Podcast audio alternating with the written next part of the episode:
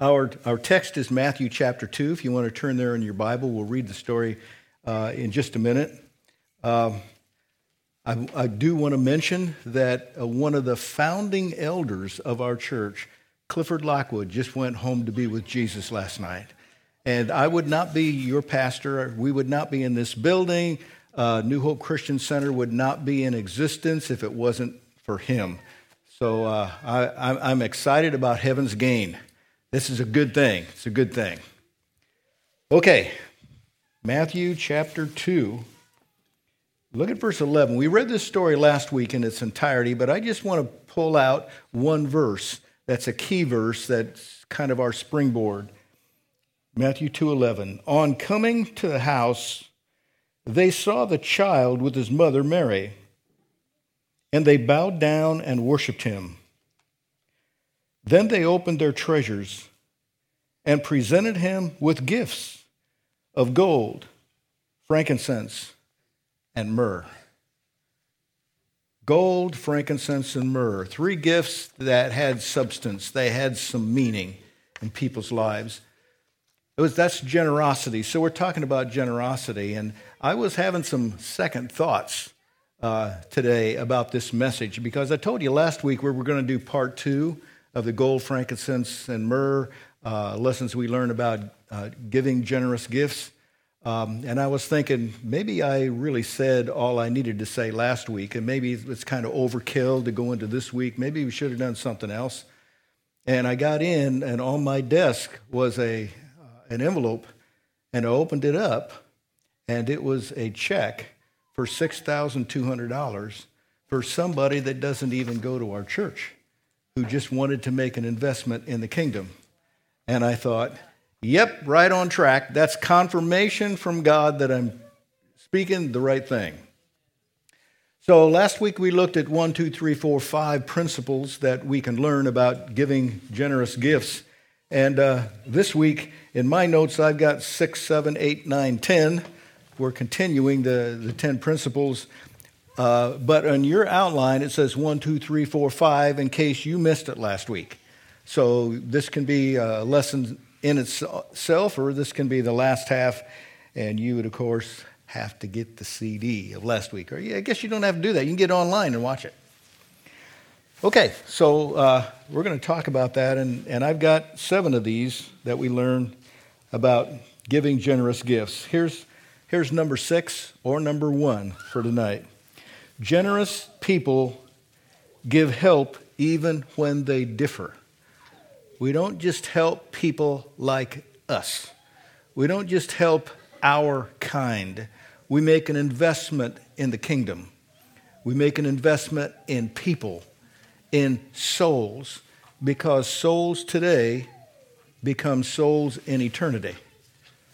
Somebody say amen.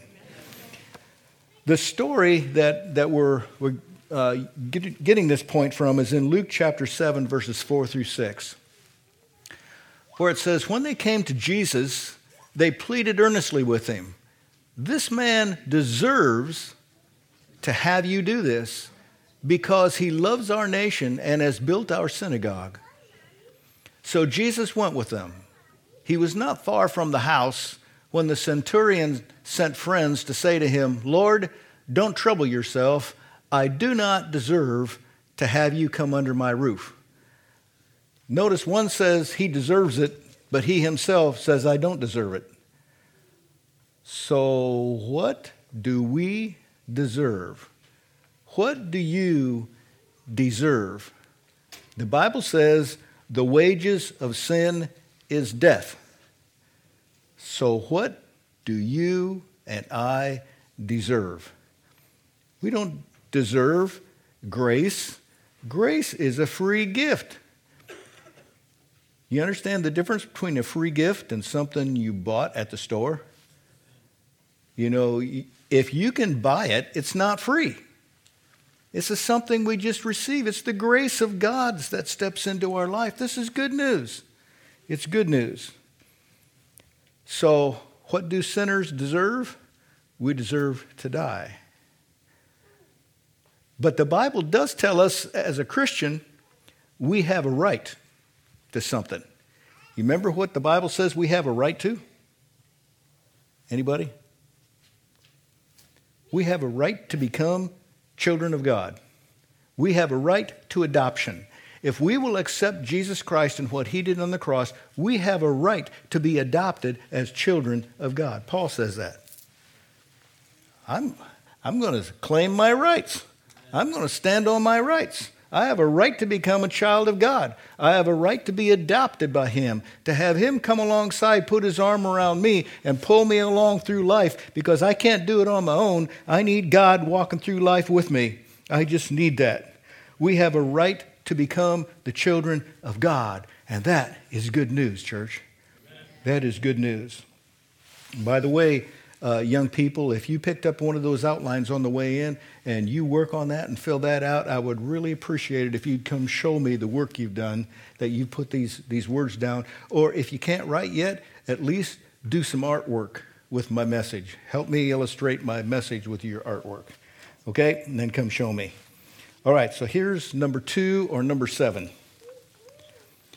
Generous people give to see the impossible become possible.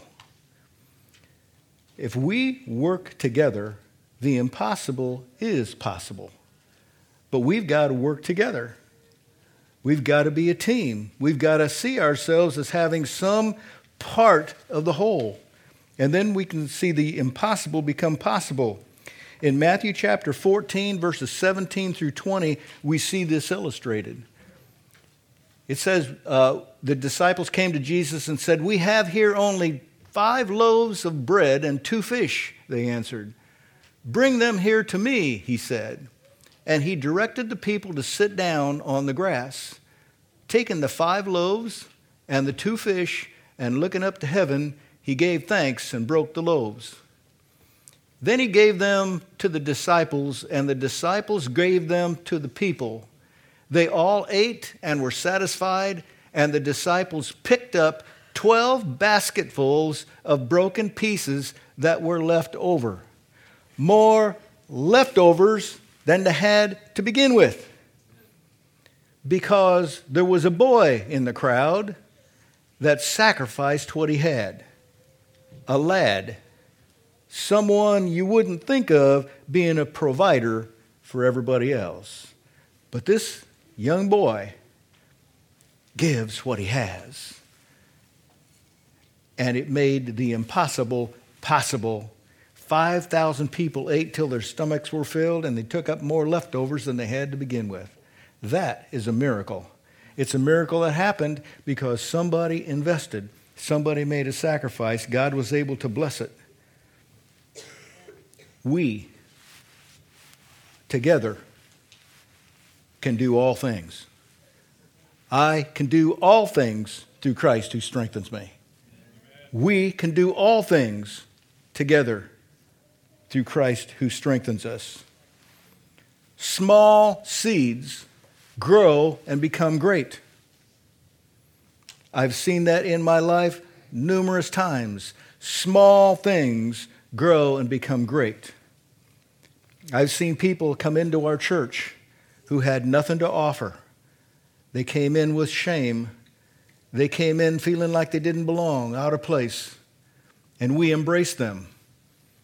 And we prayed for them. And we coached them. And we prayed for them some more. And we guided them some more. And today, they're sitting here in New Hope Christian Center on a Saturday night, accomplishing something great for the kingdom. Small seeds become great. We don't ever look down on small beginnings. We don't ever look down on small people who have nothing to offer. We only are people of faith, and we don't look at seeds. We see that what the seeds can become. God doesn't look at you and what you are, He looks at you and sees what you can become. Isn't that exciting? Hallelujah. Generous people give to see the impossible become possible. Here's number three, or number eight. Generous people give as a byproduct of their own transformation. And the story I'm getting this from is the story of Zacchaeus.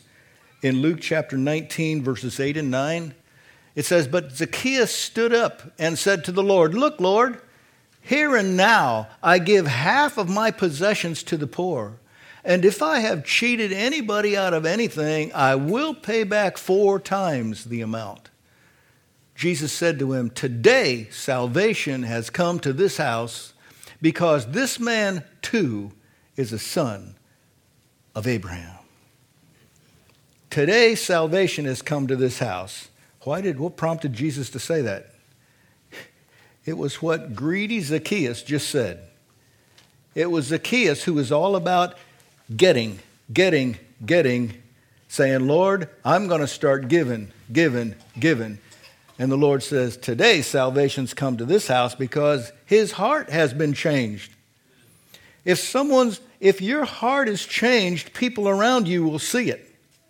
You see, it's not something that you keep private down inside, but it so moves us that we're different people and people see the change that's in us. In other words, the people around you in your neighborhood, they should see a change in you. We should stop focusing on getting and greed, which is the American way, and focus on giving. That's when people see a change in our hearts. He changed from being uh, from focusing on the accumulation of wealth and he saw a bigger picture that I can't take it with me. What's the purpose of having all this wealth if I can't take it with me? Why? So he changed his perspective, and instead of filling his pockets and his bank account for the possible future, he starts making an investment in the world right now, helping somebody else improve their life. This is what's happening. So here's a basic principle of life that we all have to learn Nobody owes you anything. There are no free rides. You are not entitled. We have to trust God and we have to work and we have to sacrifice and we have to take action steps that demonstrate we trust God. And then God pours out his blessing.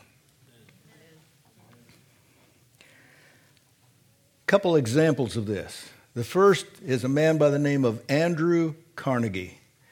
Immigrated from Scotland to America with no money in his pocket. He borrowed some money from a fairly well to do uncle to get to America. Started out, I, I, don't remember what his first job was. I looked this up on Wikipedia, and I, he had a first job that was, you know, like being a newspaper boy. I, I remember what it was. He was. a, uh, telegraph messenger. He was a messenger boy. Telegrams would be printed out, and he'd take it a block or two away and give it to wherever it was going. First job. But one job led to another, and he ended up working at a steel mill, worked his way up till he was the president of the steel mill, sold it to J.P. Morgan for 300 and some, I forget the exact figure, 300 and some million dollars way back then. He was a wealthy man. And he spent the last years of his life giving 90% of that away. And all over the United States, there are libraries that have the name Carnegie on them because he invested. He wanted to help this country that made him wealthy be better. He invested in that. The second example of that is a man called Scrooge from Dickens' A Christmas Carol. Our family just watched that on Christmas Day. We watched one of those older versions, and we, I, I was just reminded when they retell the Christmas story of Scrooge in modern terminology, they miss the redemption factor. It's all about a man's life turned upside down. It's all about a man whose value system had been radically changed with this reminder, this visit of, a, of these, um, what they call them, spirits, the Christmas spirit that reminded him of his real life and where he'd come from and where he is today and where he's going. And it so affected him, it changed the way he saw everything.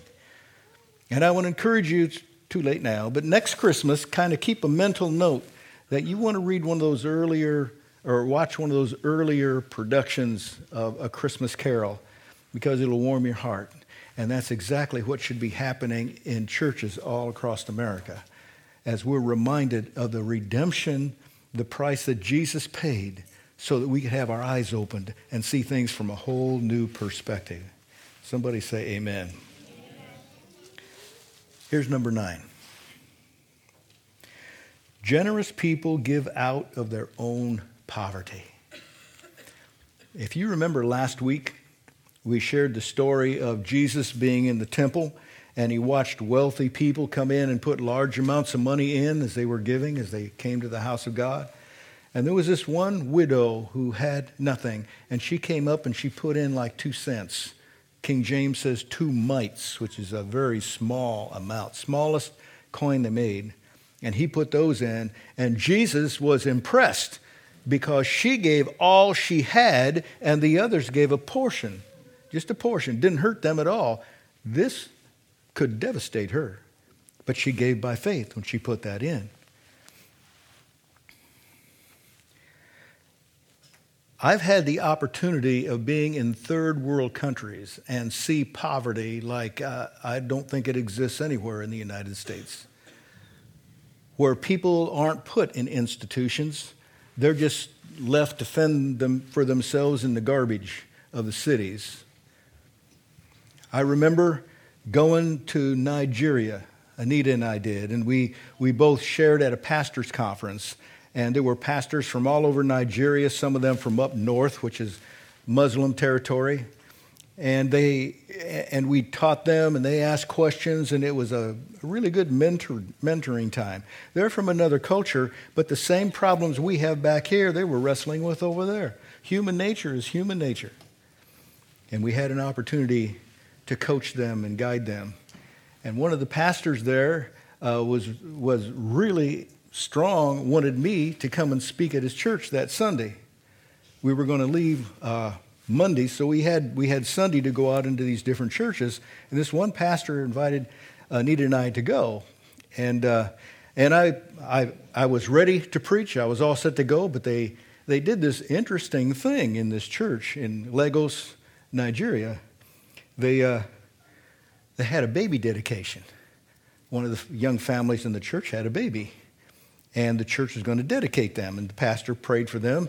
And then the church had like, I don't know what you call it. I, it was part of their culture, I suppose. But everybody wanted to bring a gift for the baby. And so they got in this line that stretched down the center aisle, clear outside, and they came down that aisle and presented their gifts to the baby. And it was really cool because they had a modern they had a modern band. They had drums, guitars, bass, piano, keys. And they were, they were doing the kind of songs we sing here, but I couldn't understand the language. And, uh, and then they started bringing these gifts in. And the band just changed. And no longer was it music I recognized. Now I knew I was in Africa. And it was just had this Africa rhythm and people came in, most of the men dressed like we're dressed tonight. But uh, the women, they had these brightly colored outfits, long dresses down to the ground, and they had these same color cloth up on their head, real bright colors, and they began a dance down that center aisle. And they were just, it was just joyous, and they weren't going very far because it was kind of slow, but they would just do this dance, hold a chicken up over their head, and they're bringing vegetables from the garden maybe something they made for the baby. Uh, they got a chicken and brought the chicken down. And it was so amazing because I could see these people, these people were in poverty. They had nothing. But when they went to church, they dressed up. And when they were dedicating a baby, everybody, everybody bought, brought some gift to lay before the baby. And I never forgot that. It, was stepping over into another culture, but I got to see it and taste it and feel the emotion of the moment as everyone was, was celebrating this baby. I remember another time uh, we went to the Dominican Republic, and we had it was a team. I was leading a team of people, so maybe you were on that trip. I don't know who all was there on this trip, but we went to the Dominican Republic, and I preached at a small church. And what they what they did culturally down there is when when they had a guest preacher come and preach, they would receive an offering uh, to give to the guest. Well, I didn't go to the Dominican Republic to get anything. I went down there to give. I, I, didn't expect to get paid anything, but Dr. Allen was leading that. They received an offering. And typically, when, when you do that, there's maybe five $1 bills comes in, so you, you don't get paid much. But it was big to them because there's a lot of poverty in the Dominican Republic. And in this one offering, I remember they had received this offering, and there was five or six bucks cash and somebody put a ring in the offering. And Dr. Allen brought the ring to me and he said, We just believe that you should have the ring since somebody put it in because you shared the message. And I'm wearing that ring right now. It's a heavy gold ring with 12 diamonds in it. I don't know how much this thing cost, and I don't know where it was made, but they gave it to me. I don't wear it very often because I don't want people to think I'm trying to show off how rich I am. So I keep it on, in my dresser, but tonight I wore it because I look at this every now and then because it reminds me that there are people who give out of their poverty. And when they give out of poverty, I don't want to forget this because I can be the recipient of that. It wasn't my intention, but it was God's gift to me. So I'm wearing this tonight. If anybody wants a closer look, you can come up, take a look at it, and I won't punch you. So there's two types of giving, Oral Roberts used to say. There's seed giving. It's where you're doing okay, you really don't have a need, but you want to plant a seed. So out of what you have, you plant a seed, and you know when you plant a seed, God's going to make it grow and flourish and turn into a harvest. So there's seed giving. And the other kind of giving he mentions is need giving. This is when you have a need and you don't have the ability to pay for what you need. That's why it's a need. But you give out of your need. And when you give out of your need, God brings it back to you. Another uh, two different ways to look at our giving. So generous people give out of their own poverty. And here's number 10 and the last one. Generous people give when others won't. Philippians chapter 4, verses 15 and 16 tells us this. Moreover, as you Philippians know, in the early days of your acquaintance with the gospel, when I set out from Macedonia, not one church shared with me in the matter of giving and receiving except you only. For even when I was in Thessalonica, you sent me aid more than once when I was in need. Nobody else could see it. Paul wasn't asking for help. Nobody else could see a need, so nobody made an investment. But he says, You folks in that church down there, you sent an offering anyway. When nobody else would support us, you did it. And Paul says, I won't forget that. I won't forget that. So generous people give even when others won't. Some people don't give because they think they're entitled. Literally. I've known people like that. They just expect somebody else to put money in their pocket. They expect somebody else to take care of them. They expect somebody else to do it for them. They feel entitled. And as I said earlier, the world doesn't owe me anything. I know that. So I'm in debt to God in His provision. Here's the second reason people won't give they don't give because they don't trust God. Well, I've got, I've got just enough. Every week I get this paycheck that's just enough to help me through this week. I don't trust God to give a portion of that to Him and His work and have Him bless me in return. I just don't trust God. And that's something every one of us have to move beyond because that's natural. That's the default position for humans. We've got to step beyond the default position, the natural position, and step into the supernatural position of trusting God.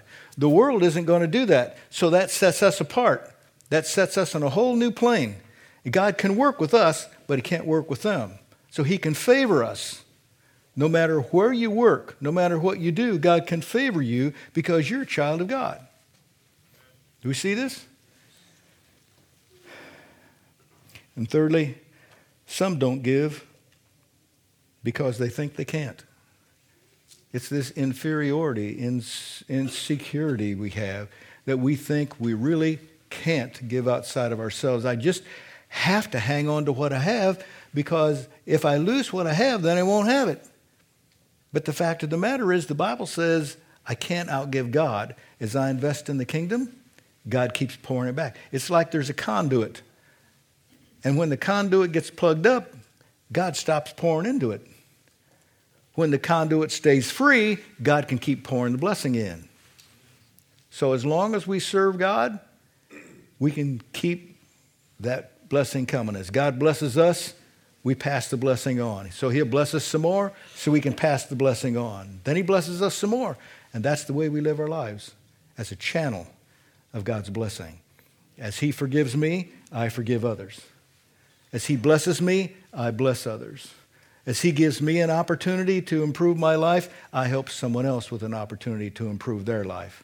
God sees my heart by my actions.